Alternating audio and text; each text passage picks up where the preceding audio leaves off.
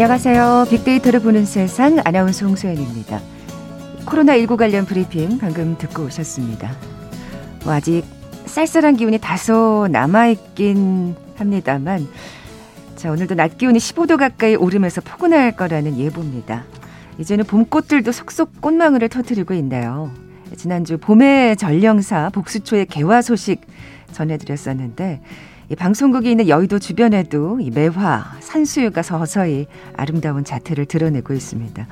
물론 옷깃 사이로 파고드는 싸늘한 봄바람이 간혹 심술을 부려서 깜짝 놀라기도 하지만요. 이 보는 것만으로도 마음이 행복해지는 화사한 봄꽃들이 있어서 여성들은 그 어느 계절보다도 봄을 가장 좋아하는 계절로 손꼽는 분들이 많지 않나 싶은데요. 최근엔 가을을 손꼽던 남성들도 조금씩 변화하고 있다고 합니다. 잠시 후 통통 튀는 통계 빅데이터와 통하다 시간에 한국인이 좋아하는 계절이 이동했다. 과연 꽃이 일찍 피면 좋을까? 이런 주제로 봄꽃 얘기 나눠볼 거고요. 이 봄은 또 겨우내 움츠렸던 몸을 쫙 펴고 운동하기 좋은 계절이잖아요. 그런데 운동에 대한 목표가 과거와는 좀 달라졌다고 합니다. 이어지는 세상의 모든 빅데이터 시간에 자세히 살펴봅니다. KBS 제일 라디오 빅데이터를 보는 세상 먼저 빅퀴즈 풀고 갈까요? 자, 오늘 봄꽃 얘기 나눠볼 텐데 봄 하면 떠오르는 꽃 몇 가지 있죠. 이 꽃 역시 대표적인 봄꽃 중 하나입니다. 이미 남부지방을 시작으로 이 꽃 역시 아, 피기 시작했는데요. 병아리 때 종종종 봄나들이 갑니다. 이런 노랫말과 함께 노란 병아리 또 유치원생들이 생각나는 이 꽃. 꽃말은 희망이라고 하네요. 이 봄 코로나19로 지친 우리 국민들에게 다시 한번 아, 이 꽃이 희망을 전해줬으면 하는 바람 갖게 되네요. 보기 드립니다. 1번 진달래, 2번 벚꽃, 3번 개나리, 4번 미나리. 오늘 당첨되신 두 분께 모바일 커피 쿠폰 드립니다. 휴대전화 문자 메시지 지역번호 없이 샵 9730, 샵 9730. 짧은 글은 50원, 긴 글은 100원의 정보 이용료가 부과됩니다. KBS 라디오 어플 콩은 무료로 이용하실 수 있고요. 유튜브로 보이는 라디오로도 함께 하실 수 있습니다. 방송 들으시면서 정답과 함께 다양한 의견들 문자 보내주십시오.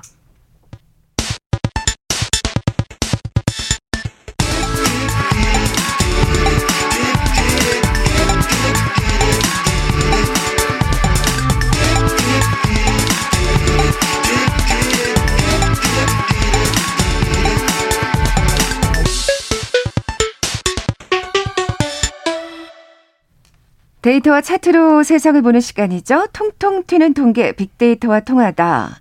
디지털 데이터 전문가 김원식 박사 나와 계세요. 안녕하세요. 네, 안녕하십니까. 자, 오늘의 키워드 한국인이 좋아하는 계절이 이동했다. 네. 과연 꽃이 일찍 피면 좋을까입니다. 네. 이 가을에서 봄으로 좋아하는 계절이 이동을 했나요? 뭐 한국 갤럽의 이제 근래 조사인데요. 네. 사실 가을을 조사 아, 가을을 좋아한다는 조사는 2004년과 2014년에 있었는데 네. 가을을 제치고 봄을 가장 좋아했다는 건데 특히나 음, 앞서서 언급하신 것처럼 남성들의 봄 선호가 높아졌다라는 겁니다. 어. 그래서 가을을 되게 선호한다고 하는데 이 조사에서는 봄을 좋아한다는 응답이 크게 늘어난 것인데 왜 가을 하면 남자의 계절 네. 뭐 이러잖아요. 근데 저도 예. 이제 그런 경험이 있는데 제가 이제 봄마다 몇 년 전부터 계속 꽃 사진을 올렸어요. 그랬더니 주변의 시선이 별로 안 좋더군요.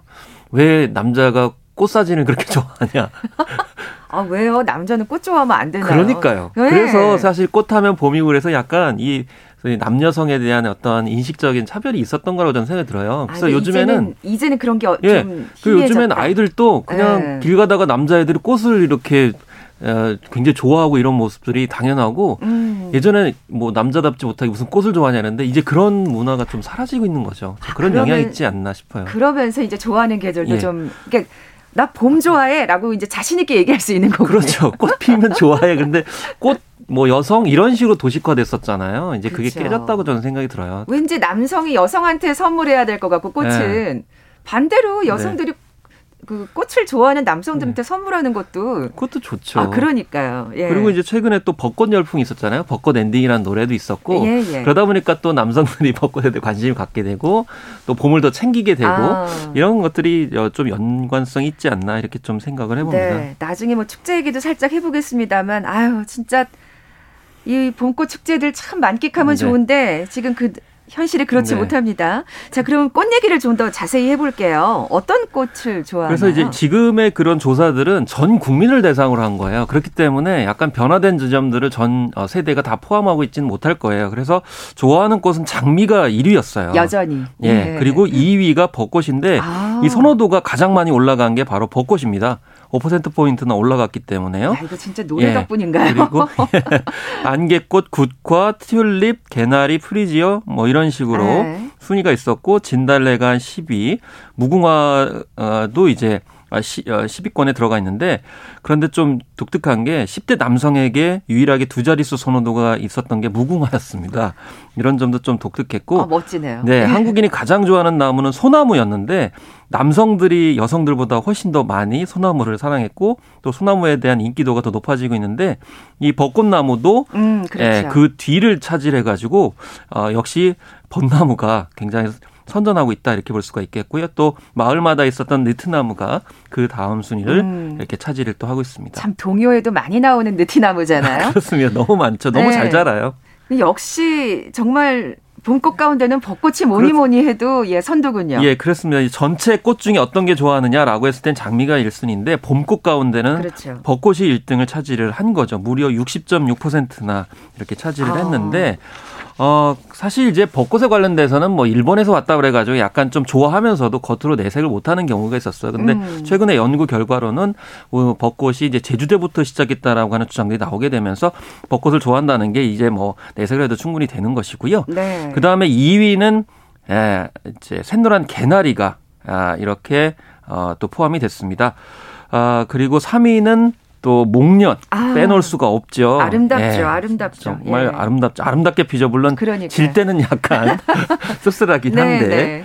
네, 그래서 목련도 이제 차지했는데 꽃말이 고귀 귀함이라고 하네요. 아, 정말 예. 생긴 그대로네요. 그렇습니다. 네. 생긴 대로 피어 있네요. 그 다음으로는 진달래, 튤립, 유채꽃, 철쭉 순으로 순위를 차지하고 있는데 다른 조사에서는 이 순위를 보니까 벚꽃 1순위가 아, 이제 벚꽃이었고요. 개나리 튤립 순으로 이렇게 조사한 게 있어서 약간 좀 네, 조사마다 약간씩은 차이가 있네요. 역시 그래도 벚꽃은 예 1등이라는 거. 그렇습니다. 근데 봄을 대표하는 꽃은 무엇인가 이런 설문조사에서는 다른 결과가 나왔다면서요. 네, 그렇습니다. 예. 벚꽃을 이제 가장 많이 좋아하신다고는 했는데 아, 봄을 대표하는 꽃은 어떤 꽃이라고 생각하시느냐고 물어보니까 다른 대답이 나왔어요.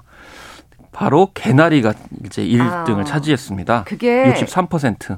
그 노란색이 왠지 네. 딱 봄하면 떠올라서 그런 것 같아요. 예. 네, 정말 화사하죠. 그리고 이 또 좋아하는 봄꽃의 색깔로도 개나리가 예, 노란색으로 아, 50%로 그러니까요. 1등을 차지했고 진달래는 이제 분홍색, 또 벚꽃의 흰색 이렇게 순위가 이뤄졌는데 색깔 면에서는 압도적으로 노란색, 분홍색 순으로 그러네요. 좀 화려한 색으로 강인한 색으로 이렇게 순위가 이어지는 것을 볼 수가 있는데 사실은 개나리가 벚꽃보다 일찍 피어요. 그렇기 때문에 그렇죠. 뭔가 봄을 예. 뭔가 봄의 전령사 같은 느낌이 있죠. 그렇죠. 아무래도 예. 전령사이기 때문에 확실히 봄을 대표하는 꽃으로 개나리를 많이 꼽으신 게 아닌가 이렇게 생각을 해봅니다. 네. 이렇게 꽃 얘기하다 보니까 정말 아 올해는 꽃이 언제쯤 필까? 네. 뭐 벚꽃은 언제 필까? 좀 궁금해 하시는 분들 네. 많을 것 같은데 그왜 개화식의 예측 지도 같은 그렇죠. 요즘에 많이 나오고 있습니다. 예, 예. 언론에. 그런데 개화의 기준이 뭘까? 이렇게 음. 이제 생각해 볼 수 있는데요. 이 개화의 기준은 표준 나무에서 세 송 이상의 꽃이 피면 개화입니다. 아, 그래서. 예. 어, 표준나무라는 거는 이제 서울 같은 경우는 종로구 송월동에 있거든요. 이 나무에서 꽃이 세 송 이상 피어야 됩니다. 가끔 아. 1월 달에도 봄꽃이 핀다 해가지고 화제가 되긴 하는데 이 이제 표준나무에서 핀 건 아니기 때문에 해당이 그렇군요. 안 되고요. 여의도 윤중로에 이, 또 있습니다. 이 국회의사당 뒤에 표준나무 세 그루가 있거든요. 아, 네. 네. 그래서 여기에서 세 송 이상이 피면 개화한 것으로 이렇게 나타나고 있는데 그래서 과거의 어떤 그런 이제 꽃 피운 시기라든지 장기 기후를 바탕으로 해서 기상청이 매년 벚꽃 등의 개화 시기를 발표를 하는데요. 이게 좀 약간 문제가 있습니다. 뭐냐면 특정한 표준 나무를 이렇게 상정을 하기 때문에 아, 그렇죠. 해당 네. 지역 외에서는 이제 예측이 빗나갈 수가 있겠고 또 이상기후 발생 같은 변수를 고려하기 어려워가지고 아까 축제도 말씀하셨지만 아니 이때쯤 벚꽃이 핀다고 그랬는데 피지 않아가지고 축제가 잘 안 되는 그런 경향도 있는 것은 바로 이런 표준 나무를 네. 이제 중심으로 해서 예측을 하다 보니까 이런 문제 문제가 있습니다. 그렇군요. 그리고 또 워낙 요즘에는 일찍 그렇죠. 꽃이 피다 보니까 벚꽃 축제가 정말 뒷북일 경우가 참 많은 것 같아요. 참 많죠. 네. 그러니까 뭔가 개화 시기를 좀 더 정확하게 예측을 해야 될것 네. 같은데. 네. 그래서 이제 최근에 나온 개념이 생물 계절 모형입니다. 이제 이탈리아에서 15년 전에 생물 기상 연구소가 처음 개발한 건데 어 사실 식물이 어, 그러니까 이제 꽃을 피우려면 일정 기간 추운 날씨도 경험을 해야 되고요. 또 일정 수준의 따뜻한 날씨가 필요하다는 거죠. 그 어. 가운데 하나가 가온양이라는 겁니다. 가온양이요? 예. 그래서 꽃이 피는 데는 필요한 온도를 채워야 되죠. 그러니까 우리가 충전을 할 때 100을 다 채워야 되잖아요. 다운로드 할 때도 100을 다 이제 채워야만이 사실 그게 영화 같은 경우도 볼 수가 있지 않습니까? 마찬가지로 꽃도 그 100% 정도의 온도 그 절대량이 있는데 그걸 채우지 않으면 꽃이 안 피는 거죠. 음. 어, 그렇기 때문에 이것을 이제 이제 해야 되는데 이게 사실은 그 꽃마다 다 다르다라는 거죠. 예를 들면은 네네. 네. 개나리는 기호 어, 가온량이 84.2, 진달래는 96.1, 왕건나무는 106. 그러니까 왕건나무 같은 경우는 더 많이 따뜻한 기온을 채워야만이 네. 꽃이 피는 거죠. 그러니까 개나리는 조금만 채워도 꽃이 피니까 결국 가장 먼저 봄의 전령사로서 일찍 피게 되니까 아, 일찍 볼 수 있는 것이고요. 어, 벚나무는 늦는 거죠. 그래서 그렇군요. 한참 기온이 좋을 때 또 이게 또 긍정적인 점이 있습니다. 너무 이제 매화처럼 일찍 피면은 약간 쌀쌀한 와중이기 때문에 봄 기분이 안 나거든요. 음. 근데 벚나무 같은 경우에는 약간 적절한 시기에 나오기 때문에 활동하기도 좋고 또 즐길만 하기 때문에 아무래도 좀 많이 좋아하시지 않나 네. 이런 생각들을 좀 해보게 되는데 그러면 올 봄은 어떨 것 같으세요? 그게 궁금한데. 네, 올 네. 같은 경우에는 예, 평년보다도 빠르게 예, 봄꽃이 핀다고 합니다. 진달 개나리부터 피면 피게 되는데 그래서 15일 서귀포를 시작으로 제주 제 주와 남부지방은 15일에서 22일, 중부지방은 22일에서 28일, 또 경기 북부와 강원 북부는 다음 달 1일 이후에 개화할 것으로 보이고요. 진달래도 17일 어, 여수를 시작으로 해서 제주와 남부지방은 17일에서 27일, 중부지방은 23일에서 28일 정도 필 것으로 이렇게 예측이 되고 있습니다. 네. 이 벚꽃 같은 경우는 평년보다 한 3일에서 8일 정도 일찍 필 것으로 이렇게 보여지고 있어서 요즘 워낙 날씨가 따뜻하다 보니까 예. 예. 24일 서귀포를 시작으로 해서 제주와 남부지방은 24일에서 27일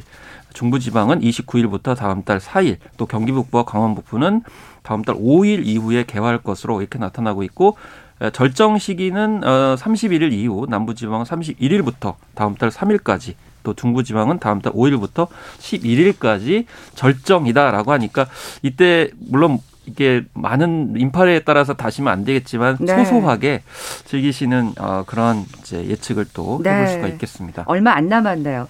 근데 인공지능을 또 활용해서 봄꽃 개화 시기를 분석한다는 얘기는 또 그렇습니다. 얘기일까요? 최근에는 이제 그냥 아까 말씀드린 것처럼 표준나무라든지 가온양이라기보다는 아, 관측 지역의 온도, 고도, 강수량, 전년도 다, 뭐 이런 것 기록들을 다 학습을 시켜가지고 아. 종합적으로 한다는 거죠. 이거 괜찮네요. 예. 근데 이때 좀 특징적인 게 뭐냐면은 어, 진달래와 생강나무를 하는데 그냥 아까 뭐 종로구의 표준나무 말씀드렸잖아요. 또 윤중래 표준나무 말씀드렸는데 이 나무들은 평지에 있어요.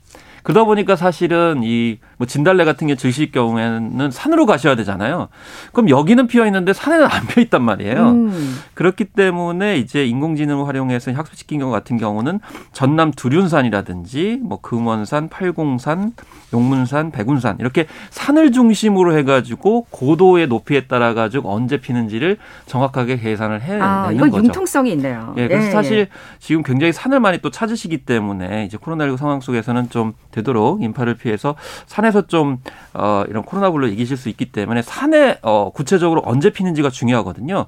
진달래 같은 경우는 3월 25일 전후로 전남 두륜산을 필두로 해서 경남 금원산은 4월 9일, 또 팔, 경북 팔공산은 4월 12일, 또 경기 용문산은 4월 16일 정도 이렇게 된다고 하거든요. 그렇기 때문에 산에서 언제 꽃이 피는지를 또 따로 알아보시면은 등산 가셔서 네 훨씬 네. 더 좋을 수 있다. 그래서 일반적인 개화 시기와는 분리해서 이런 데이터도 공유하시면 좋겠습니다. 네. 너무 많이들 가시진 말았으면 좋겠고 사실 뭐 올 봄꽃 축제를 즐기기는 어렵잖아요. 네, 그렇습니다. 네. 그래서 예, 축제가 이, 사실은 이게 바람직한 건 아닌데 코로나 19 2년 차라는 표현도 하시더라고요. 그래서 2년 차에 들어서서 축제가 대부분 다 취소될 것으로 보이고 네. 어, 진해 같은 경우도 이제 군항제가 아마 취소될 것으로 이렇게 나타나고 있어요. 당연히 또 그래야죠. 네. 예. 다만 이제 비대면으로 어, 이제 축제들이 열리는 경우도 있기 때문에 비대면으로라도 좀 즐기시면 좋겠고요. 사실 꽃이 일찍 피는 게 반드시 바람직하지는 않습니다. 왜냐하면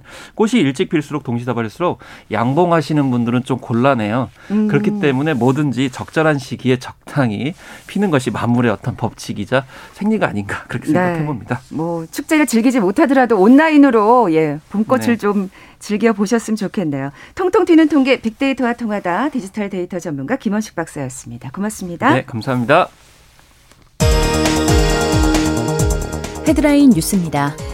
국내 코로나19 신규 확진자가 446명으로 하루 만에 다시 400명대로 올라섰습니다. 국내 발생 427명 중 경기가 181명, 서울 98명, 인천 20명 등으로 수도권이 국내 발생 확진자의 70%가량을 차지했습니다. 한국토지주택공사 LH 직원들의 광명시흥 신도시 투기 의혹을 수사 중인 경찰이 강제 수사에 돌입했습니다. 투기 의혹이 제기된 직원 13명의 자택 등에서 동시다발적으로 수색이 이뤄지고 있으며 이들에 대한 출국금지 조치를 완료했습니다. 정세균 국무총리는 한국토지주택공사 직원들의 땅 투기 의혹과 관련해 국민께 고개 숙여 사과드린다며 제기된 모든 의혹에 대해 한 점의 의문도 남지 않도록 철저히 조사하겠다고 강조했습니다. 우리나라 주력 수출 품목인 승용차나 반도체 수출이 호조를 보이면서 1월 경상수지는 70억 6천만 달러 흑자로 집계됐습니다. 지난해 5월 이후 9개월째 흑자입니다. 미국의 주요 시장 금리인 미 국채 10년물 수익률이 장중 1.6%를 다시 넘었습니다. 앞서 투자은행 골드만삭스도 미 국채 10년물 금리가 연내 최고 1.9%까지 오를 것으로 전망했습니다. 정부가 미국 국채금리 상승세가 지속할 경우 자산 가격이 조정되고 신흥국에서 자금이 유출될 수 있다고 진단했습니다. 미국 국무부는 한미 양측의 방위비 분담금 협상팀이 6년짜리 합의를 도출했다고 밝혔습니다. 지금까지 라디오 정보센터 조진주였습니다.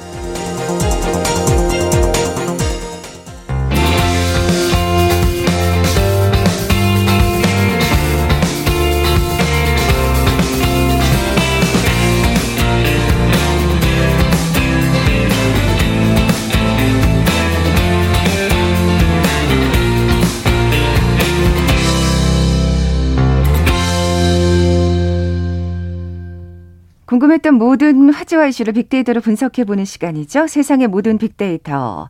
마이테이스트 민지영 대표 나와 계세요. 안녕하세요. 네, 안녕하세요. 네, 빅퀴즈 다시 한번 내주세요. 네, 오늘은 대표적인 봄꽃의 이름을 맞춰주시면 됩니다.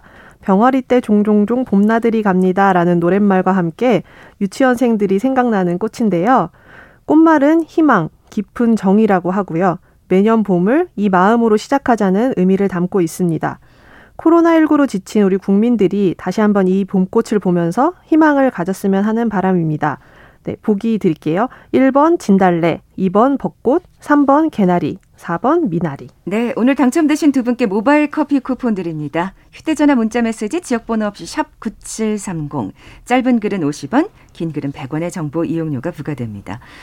어, 꽃 얘기 하니까 정말 이 봄꽃 아래서 이 걷고 달리고 하는 게 진짜 기분이 좋잖아요. 네, 그렇죠. 음, 운동하시는 분들이 더 늘어나지 않을까 싶은데 요즘 운동의 목적과 목표가 많이 달라졌다고요. 네, 그렇습니다. 운동은 뭐 예전에는 다이어트를 하기 위한 수단, 그리고 몸 만들기를 위해서 나를 혹독하게 트레이닝해야만 하는 방법 이라고 본다면 요즘에는 운동 목표가 겉모습보다는 속 내면에 좀 집중을 하고 있는데요. 아.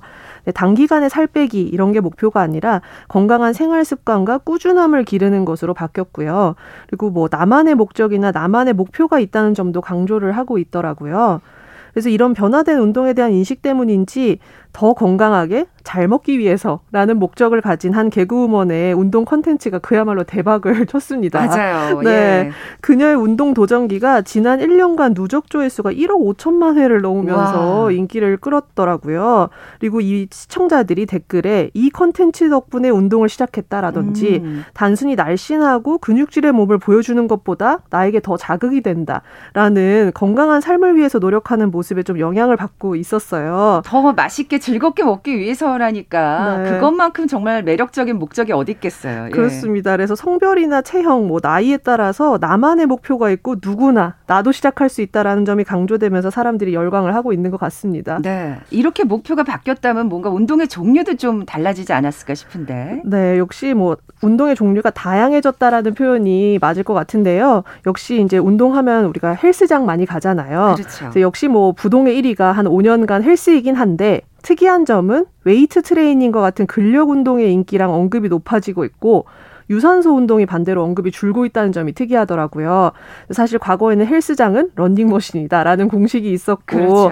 예. 네, 근력을 키우는 운동은 거의 하지 않았는데 최근 좀 건강미 넘치는 몸에 관심이 증가를 하면서 웨이트 트레이닝에 대한 관심도 증가하고 여러 사람들과 격한 운동을 하면서 도전하는 크로스핏이라든지 뭐 플라잉 요가, 폴 댄스와 같이 근력을 요하는 운동들이 한 4년간 꾸준히 인기가 올라가고 있다고 볼 수 있겠습니다. 아, 이 근육을 이제 좀 더 신경 쓰는. 네네. 이렇게 건강을 중요하게 생각하는 문화가 세대 간의 차이가 좀 있을 것 같은데. 네, 사실은 뭐 건강하면은 좀 시니어 세대에서 더 챙길 것 같다는 생각이 드는데 뭐 그렇지는 않았고요. 아, 네. 네, 밀레니얼과 Z 세대도 큰 관심을 보이고 있었는데 뭐 오하운이라는 트렌드 키워드 많이 들어보셨을 것 같아요. 네. 오늘 하루 운동이라는 이 매일매일 운동 습관을 의미하는 키워드가 또 MZ 세대하면 인증 문화 빼놓을 수 없잖아요. 그러면서 또 자극을 받고 네, 서로도 응원하고요. 나태해지는 걸 좀 막을 수가 있죠. 맞습니다. 예. 그래서 이 오하운이라는 해시태그가 2개월간 약 2만 개 이상의 포스팅이 업로드 가 되면서 서로를 이제 응원하는 모습을 보이고요.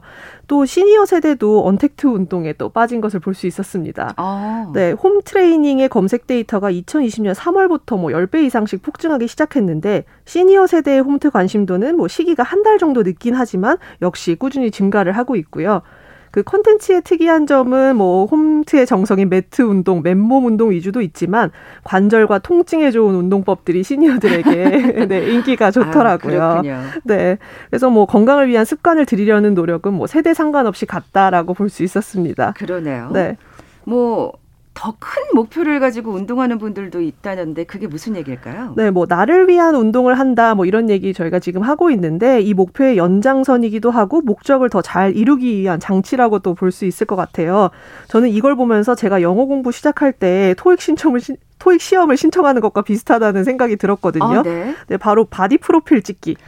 네, 그리고 뭐 아. 피트니스 대회 나가기입니다. 사실은 뭐 운동선수나 보디빌더들의 전유물이라고 여겨졌는데 사실 일반인들이 이제 기록을 남기는 한 방법이 됐다고 하고요. 사실 온라인이랑 SNS에는 이 바디 프로필을 주제로 한 글들이 매주 4천 건 정도씩 업로드가 되더라고요. 아, 이게 사실은 이런 목표가 있어야 또 나태해지지 않을 수 있어요. 네. 네. 그래서 바디 프로필을 찍기 위한 여정 그리고 기록이 가장 많았는데 사실은 뭐 긍부정 분석했을 때 힘들다라는 것만 제외하면은 모든 것들이 다 긍정적이더라고요. 아. 그래서 이제 뭐 촬영을 위한 도전에 대한 언급이 가장 많고 그리고 뭐 다양한 모습의 내 몸을 인정하는 글들이 되게 인상적이었습니다. 네.